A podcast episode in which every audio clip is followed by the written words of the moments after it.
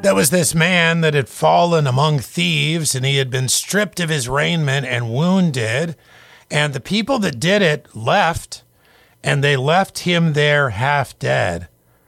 And a couple of people came by. I mean, he had the opportunity to be uh, rescued or at least helped because a priest comes by and a Levite comes by, and one of them doesn't even look. He seems to just pass by on the other side. That's the priest. And then the Levite does look, but he also passes by on the other side. And then a Samaritan comes by. And when he came by, he did look upon him and he had compassion on him. And this Samaritan really had the same choice that the others had. He could either get involved or he could not get involved. He could help or he could not help. But this Samaritan chose compassion. And so we asked the question what does compassion mean? What does compassion look like? Well, we're going to see from the rest of this parable that compassion is something concrete. It is not just a feeling, it means action, not just words. And compassion is certainly not for someone else. I mean, a person is not having compassion when they say something like this Well, someone ought to do something. For that's not compassion. Compassion means getting your own hands dirty. I mean, compassion is for us to be personally involved with. It's not to put off on society. Well, society should do something about that.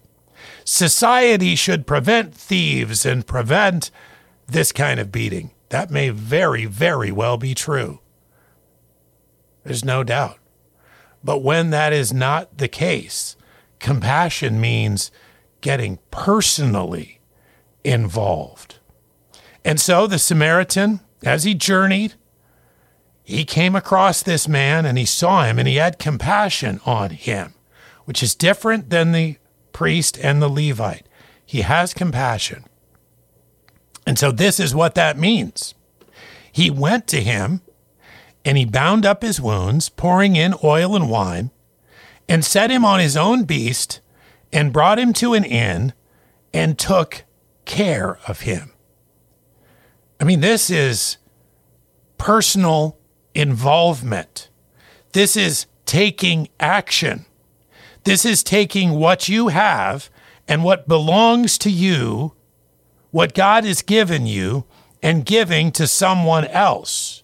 It's taking your own time and putting in your effort and helping and taking care and showing that whatever feeling you had inside that you may have called compassion, that what that was in you could make its way to the outside, therefore verifying that whatever that was was real.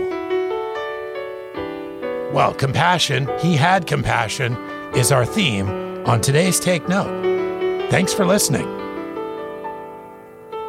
The trial you're now facing seems too much to bear.